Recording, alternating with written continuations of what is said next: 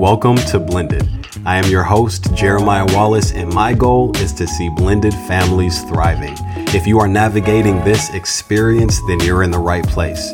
This podcast is purposed to provide support, information, and the encouragement that we need to fulfill our family's potential. What's going on, people? Today, I wanted to hop on and briefly address the topic of the weight of the opportunity that we have as biological parents, single parents, step parents. If you are in charge of a younger human being, then this applies to you.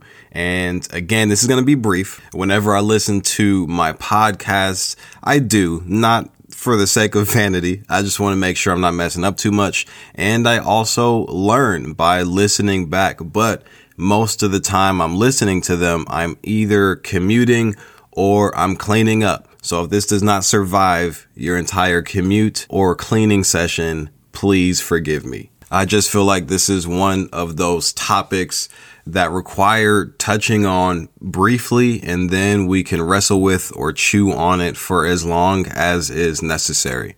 But when it comes to family and specifically our roles as parents, no one is going to disagree with the fact that the responsibility is gigantic. And I feel like this became even more real to me or relatable. I had a bit of a revelation as I was reading the Bible. And if you've ever read it before, then you probably know that they give the names of everybody, they mama, they cousin, whoever is in within a specific lineage. This person begot this person, this person begot this person. They had hecka children back then. And if you ask me, I feel like part of the reason why people stayed together was number one, family was a significant thing. Divorce was not a desire or an option as it is these days. Number one. Number two, with all those kids, child support would have been insane. So people just stuck to their commitments. But as I was reading the Bible and I'm just trying to get through these names so I can get to the story or whatever the chapter is about. And I just kind of had a moment where I was like, actually, this is significant. Even the names that don't have a story tied to it or we know nothing more about this individual than literally their name and their relation to the people within this lineage, that in itself is extremely significant because if this person does not marry this person and then have a bunch of persons, then they can't marry another person and have a bunch of kids. And there's just this cycle that has continued to this day and I realized that it's all so much more significant than I was giving it credit. And I think that's because I have had such a distorted view, both based on my personal experience. And then when I think about the fact that I can only trace my family back so far that in itself has placed a limitation on the value of what family is, how significant it is. And if I want to take it another very uncomfortable step when it comes to my last name, essentially it was handed down to my family as a result of being owned or the property of another person. So again, when it comes to family, I have a very distorted view and I know many of us Although that may not be your exact experience for reasons of our own, we have a bit of a distortion. And as a result, that negatively impacts our ability to weigh the opportunity that we have as parents in the lives of these kids. So as I was having this revelation and just growing in my understanding, I realized that raising children, the little people in my home is likely the greatest thing that I will ever do. There will come a point where I am no longer on this earth. I hope to leave some form of legacy, but the greatest remnants of my existence will be my children, the continuation of my person, the things I've instilled within them, the way that I lived my life both inside and outside of their presence, and even the way that I treat other people, good or bad, the things that I whether consciously or subconsciously passed down to them are likely going to remain existent in the next generation to come. So whatever takes place today, tomorrow, next week, next month, years from now, there is no question that there will be a ton of opportunities that present themselves. And if I don't recognize those moments as opportunities, then it's likely that whatever could have been achieved could end up being a lost opportunity. And as an individual that is raising children, I have to ask myself, is that important to me? Is it important that a moment that could have been maximized was not? And it's very possible that the opposite took place. So what could have been an opportunity to connect or to put on a display of grace and patience was instead occupied by frustration and rejection. And if I'm being honest, been there, done that. I have absolutely wasted opportunities. I recognize that I have responded to my children in ways that could have stunted their growth. And as much as I hate that that may be the truth, it's important for me to recognize what things have been so I can change things in such a way that I can avoid missing out on the many opportunities that will be presented again today, tomorrow, next week, months, and years to come. So while I'm sure all of my listeners are fantastic human beings, you guys are killing it in life. I hesitate to call you perfect, but you are almost there. You are excellent. So we are going to focus on my jacked up self and some of the stuff that I've seen within myself and in my behaviors that has caused me to not truly understand the weight of the opportunities that I've been presented.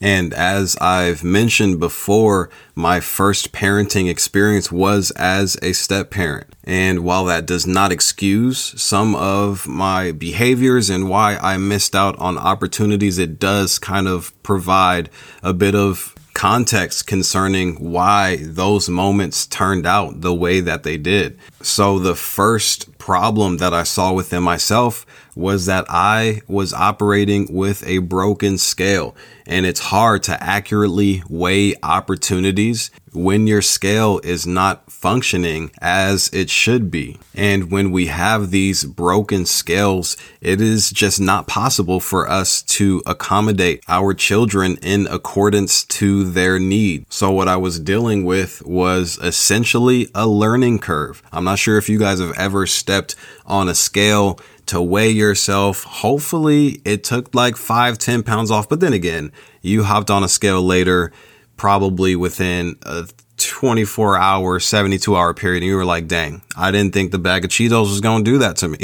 but typically when we weigh ourselves, we are assessing where we've been and we can then assess where we're going. For instance, after a month of eating right and exercise and really zoning in on your health, you step on an accurate scale and you see that you've lost 10 pounds, not only are you excited about what you have accomplished, you are more motivated to keep up the work because you see the fruit of your labor. However, if you've barely done anything over a month's time, you step on an inaccurate scale and that thing reads that you have lost 10 pounds. You are not any healthier, but you are going to continue to do the things that you've been doing despite the fact that those things may be detrimental to you. So when it came to my scale, as I've mentioned to you before, my upbringing was not perfect. No one's is.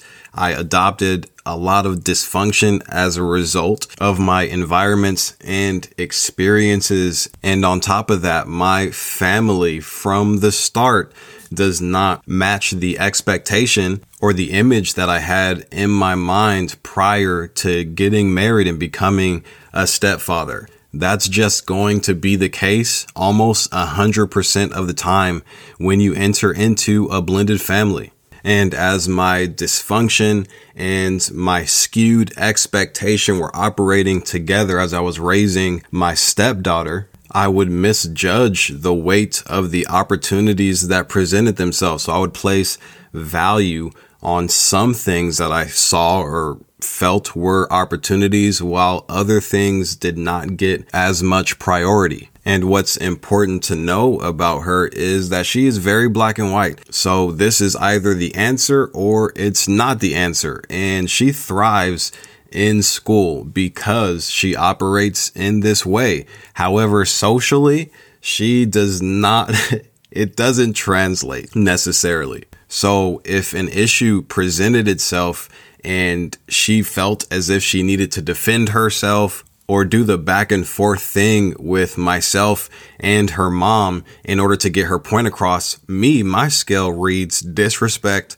talking back, and this is my opportunity to shut that down and let her know that that's never going to be okay but I didn't know back then what I know now as far as how she operates and how that translates to her communicating from time to time. And yes, there are moments where it is disrespectful as far as the raising of voice and things of that sort. However, having a conversation with her is what's important to help her understand. And it's possible that she will not understand fully and me being okay with that. There was a point in time I was shutting down back talk and conversations so frequently that she began to retract this side of her because what I was essentially communicating is this piece of you that's literally a piece of you. It's not just a behavior, but it's part of your person. It's not okay. I reject it and you're no longer free to operate in this capacity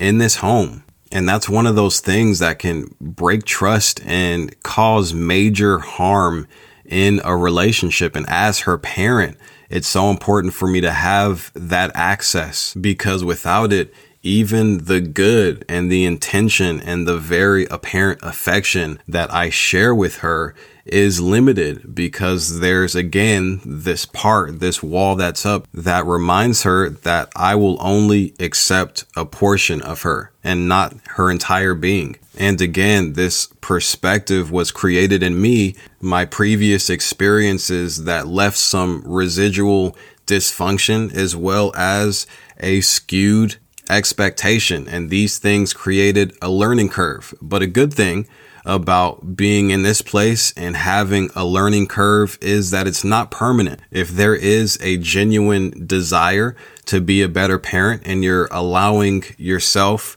to confront yourself and you're allowing other people to confront and correct you. I can't tell you how many times my wife has is and will continue to correct me for the remainder of our marriage. But because I allow those things to transpire, I have grown and I'll continue to grow into a better parent. And I position myself to appropriately weigh and take advantage of the opportunities that present themselves. But then there is the other side of having a broken scale and that happening as a result of discouragement or bitterness. And this could happen for a lot of reasons. Maybe your spouse or your partner is not allowing for you to discipline or raise the children in the way that you think is appropriate. Maybe there's a difficulty connecting with the child. Maybe the child is deliberately being disrespectful, or maybe the other parent,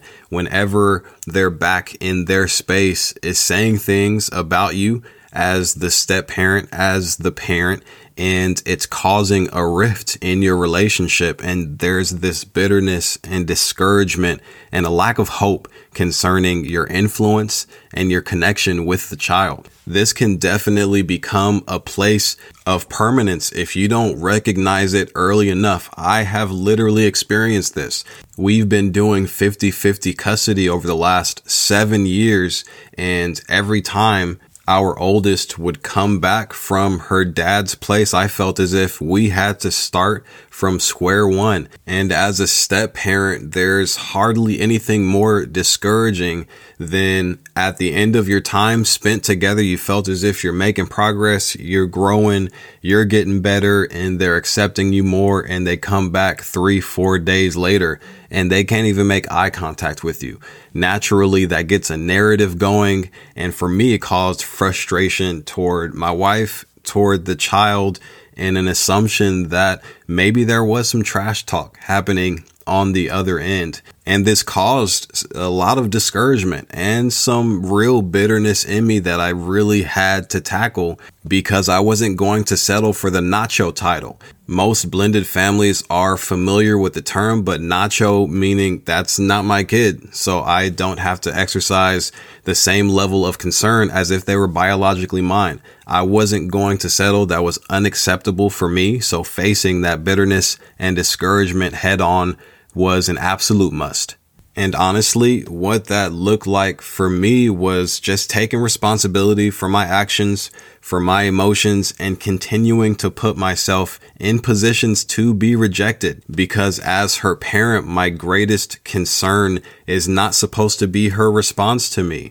My greatest concern is the way in which I can serve her as her parent. So for any of you guys that may be going through this right now, know that there is hope because what happens if you continue to hit one part of your body over and over and over again, you get some callus going. You get a little tougher and you're more likely to fend off those thoughts and feelings of bitterness and discouragement so you can keep growing with that child that you so badly want to connect with. So while realizing that I had a broken scale was huge for me and I am still working on my scale to this day with all of my kids, I also realized that familiarity is also a huge issue when it comes to taking advantage of these opportunities. And what I mean by this is that we as parents are susceptible to becoming numb to any potential opportunities because of how familiar these moments feel.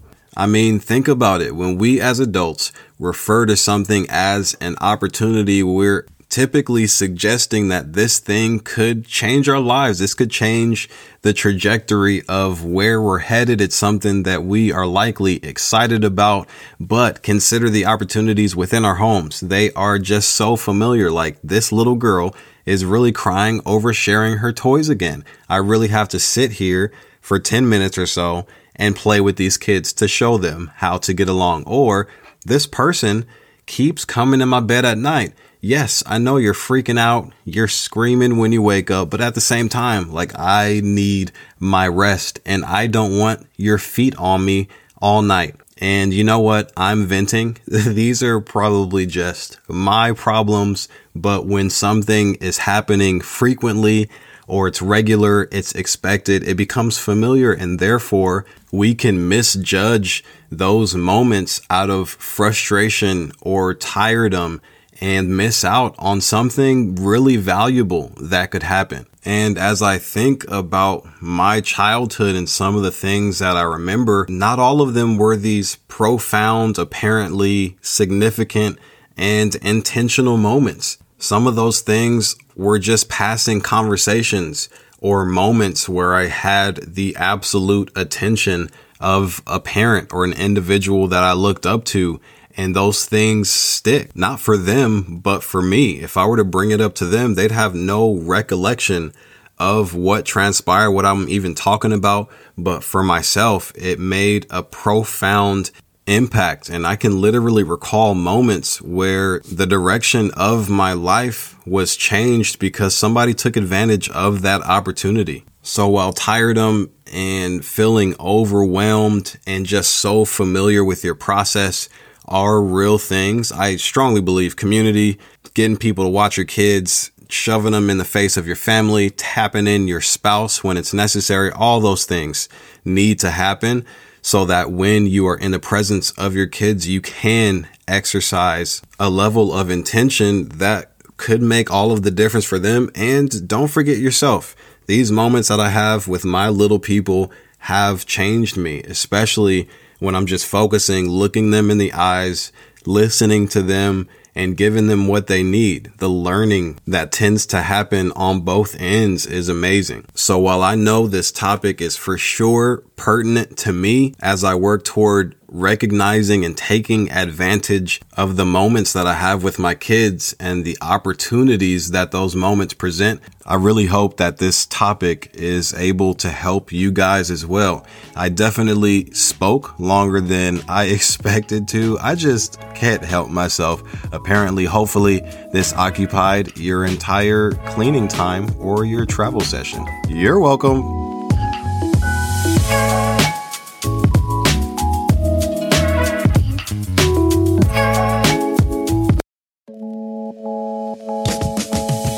Thanks for tuning in, and please take a moment to hit me with that honest rate and review, and then subscribe so you don't miss out on any of this blended goodness. It's going down again next Wednesday, but until then, do not settle for anything less than what's possible.